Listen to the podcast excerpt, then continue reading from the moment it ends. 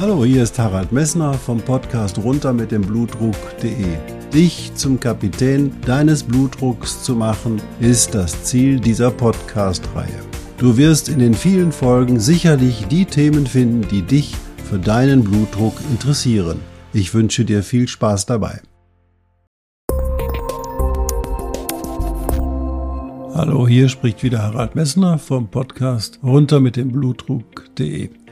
Ich hoffe, dass du gesund bist und dass du keine Coronavirus-Infektion bekommen hast und vielleicht die Chance genutzt hast, mal sich mit dir selber zu beschäftigen, die Ruhe an dich herankommen zu lassen, nach der du dich so lange gesehnt hast. Nur in dieser Form hast du bestimmt nicht gewusst, dass so eine Ruhe an dich herangetragen werden könnte. Du hast eher an Urlaub oder andere Zeiten gedacht. Aber diese Chance sollten wir nutzen und wirklich mal in uns gehen und fragen, wie wir unser Leben weiterführen wollen. Das ist eine Chance für die Gesellschaft und für jedes Individuum, für jede einzelne Person. Und ich hoffe, du nutzt sie.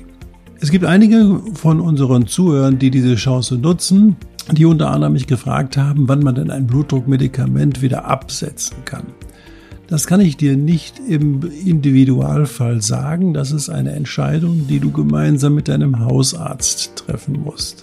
Nur ich kann dir einige Kriterien geben, die dich dazu bewegen sollten, zu deinem Hausarzt zu gehen und das mit ihm zu diskutieren. Und zwar, wenn du merkst, dass dein Blutdruck dauerhaft sehr niedrig ist, sprich unter 120 zu 80 und aus diesem niedrigen Blutdruck heraus Symptome entwickelst. Zum Beispiel, dass dir schwindelig wird, wenn du aufstehst, dass du bei schneller Lagerveränderung eine Unsicherheit verspürst oder ständig müde bist. Dann solltest du das mit deinem Hausarzt besprechen und der wird sicher in der Lage sein, dir den richtigen Tipp zu geben bezüglich des Einsatzes deiner Blutdruckmedikamente. Und heute ist das besondere Thema, was ist eigentlich eine Erkrankung und das hinterher an dem Beispiel des hohen Blutdrucks. Ich wünsche dir viel Spaß dabei. Du hast hohen Blutdruck, aber damit bist du nicht ganz so allein auf der Welt. Wenn man sich anguckt, 15 Prozent der Erdbevölkerung haben einen hohen Blutdruck. Das sind immerhin 1,1 Milliarden Menschen. Also bist du nicht allein auf der Welt, die dieses Problem haben.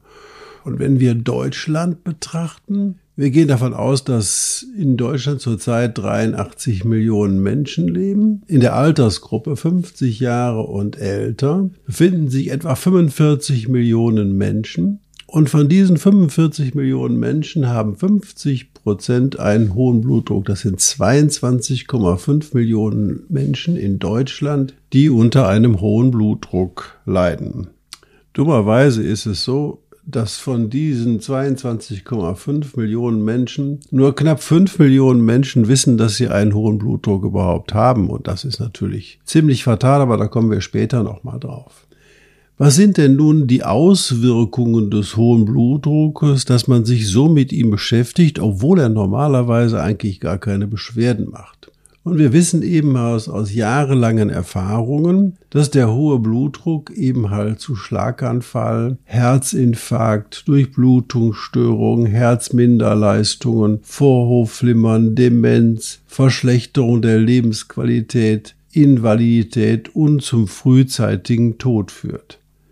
Das hat natürlich bei der Belastung der Bevölkerung immer noch 22,5 Milliarden Menschen mit einem hohen Blutdruck eine enorme Bedeutung für den Blutdruck. Der Bluthochdruck ist damit der Killer Nummer eins. Auch zu Zeiten der Corona-Epidemie ist der Bluthochdruck, der zu diesen Folgeerkrankungen führt, eben halt der Killer Nummer eins und nicht der Coronavirus. Wenn man sich aber anguckt, was für eine enorme sozioökonomische Belastung dieser hohe Blutdruck mit sich bringt, dann kann man feststellen, dass der hohe Blutdruck, wenn er systolisch 140 mm Hg überschreitet, für die häufigste Mortalität und für die häufigste Behinderung in der Gesellschaft verantwortlich ist. 70 Prozent der Behinderungen sind durch den hohen Blutdruck und dessen Folgen in der Gesellschaft erklärt. Ein wahnsinnig hoher Faktor.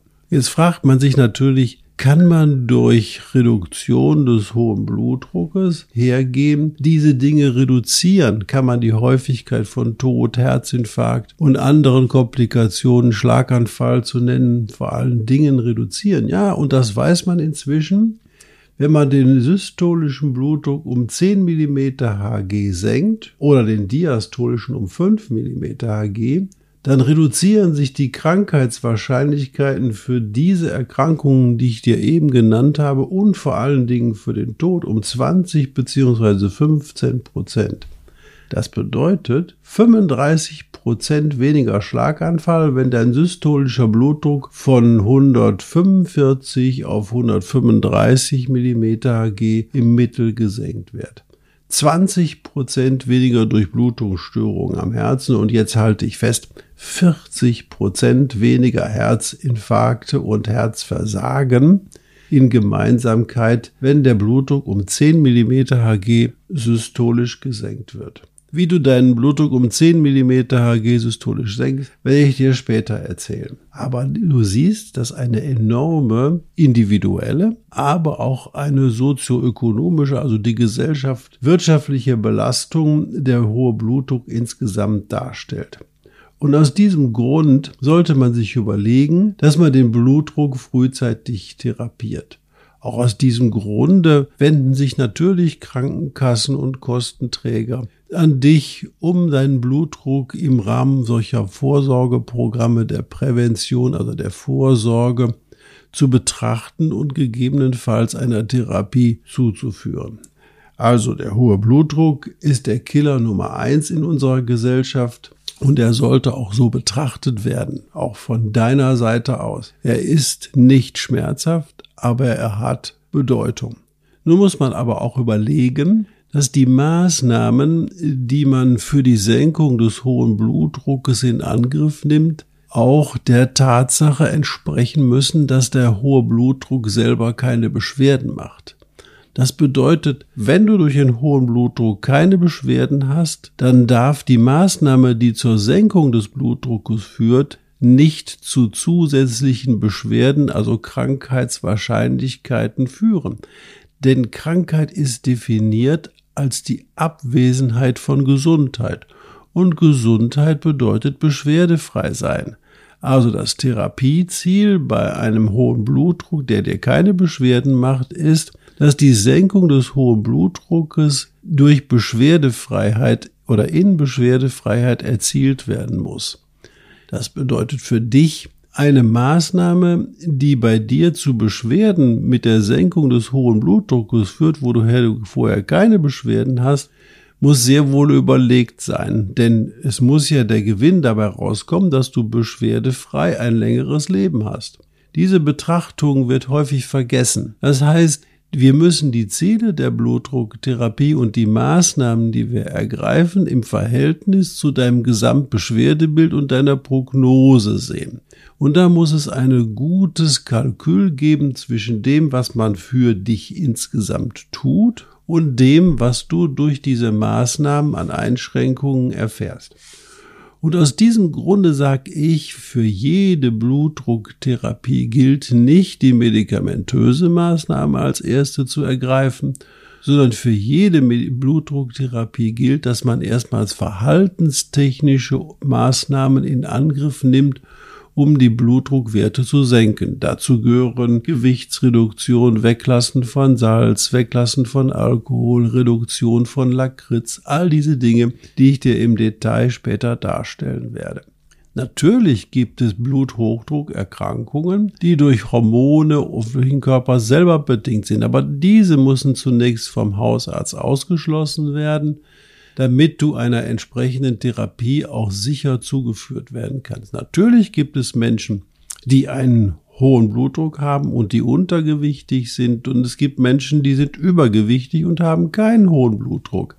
Diese Summe der Erscheinungsformen des hohen Blutdrucks ergeben sich daraus, dass der hohe Blutdruck, weil er erblich ist, über viele Gene vererbt wird. Da gehören ganz viele Gene dazu, um dich sozusagen als Bluthochdruckkranken manifestieren zu lassen. Und deswegen wissen wir auch, dass der hohe Blutdruck erblich ist. Die hohe Blutdruckerkrankung, wo wir keine andere Ursache finden, ist eine erbliche Erkrankung, die sich in vielen, vielen Genen widerspiegelt. Und je nachdem, wie die Kombination dieser Gene sind, hat die Familie oder hast du eine höhere Bluthochdruckbelastung als jemand anders. Das erklärt auch, warum ein maximal Übergewichtiger einen komplett normalen Blutdruck haben kann und ein maximal normgewichtiger oder normgewichtiger Mensch einen hohen Blutdruck hat, obwohl er eben halt diesen Risikofaktor des Übergewichtes überhaupt nicht hat.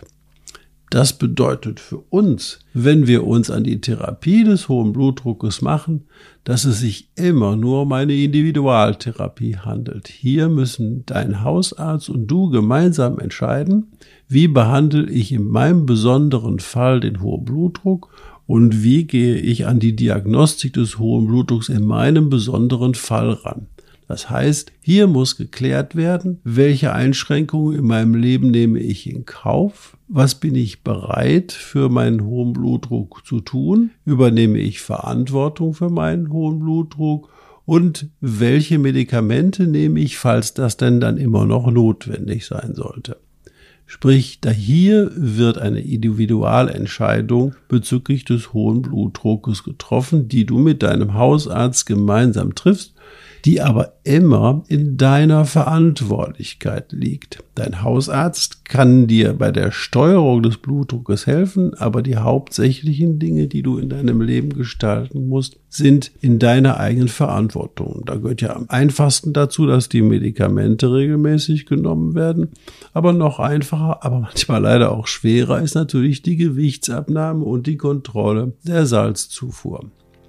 Was habe ich dir in dieser Folge erzählt? Du hast erfahren, dass du nicht allein auf der Welt bist mit dem hohen Blutdruck, sondern dass sich hinter dir 1,1 Milliarden Menschen einreihen, in Deutschland allein 22,5 Millionen Menschen, die ebenfalls einen hohen Blutdruck haben. Du hast gelernt, dass der hohe Blutdruck der Killer Nummer eins ist. Auch wenn wir die Corona-Infektion und die Corona-Toten betrachten, der hohe Blutdruck blisst und bleibt der Killer Nummer eins in unserer Gesellschaft. Du hast gelernt, dass durch Senkung des hohen Blutdruckes die Wahrscheinlichkeit der Folgeerkrankungen des hohen Blutdruckes gesenkt werden können.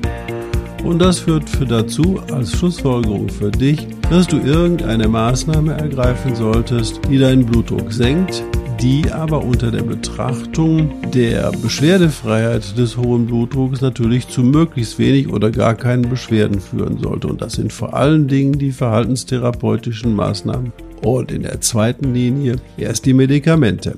Ich hoffe, es hat dir Spaß gemacht. Ich wünsche dir einen schönen Tag, bleib gesund und wie immer, wenn dir die Folge gefallen hat, würde ich mich freuen, wenn du eine positive Bemerkung bei iTunes oder auf meiner Webseite hinterlässt. Für Fragen hast du den Link auf meiner Webseite. Ich wünsche dir einen schönen Tag.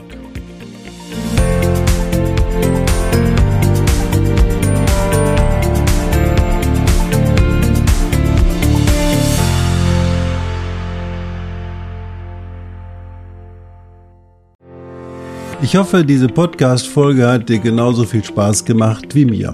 Du findest noch zahlreiche andere Themen unter dieser Podcast-Reihe, die immer in Zusammenarbeit auch mit meinem Sohn Hendrik Messner mit seiner Firma mess.de entstanden ist. Und dafür möchte ich ihm sehr danken. Bis bald.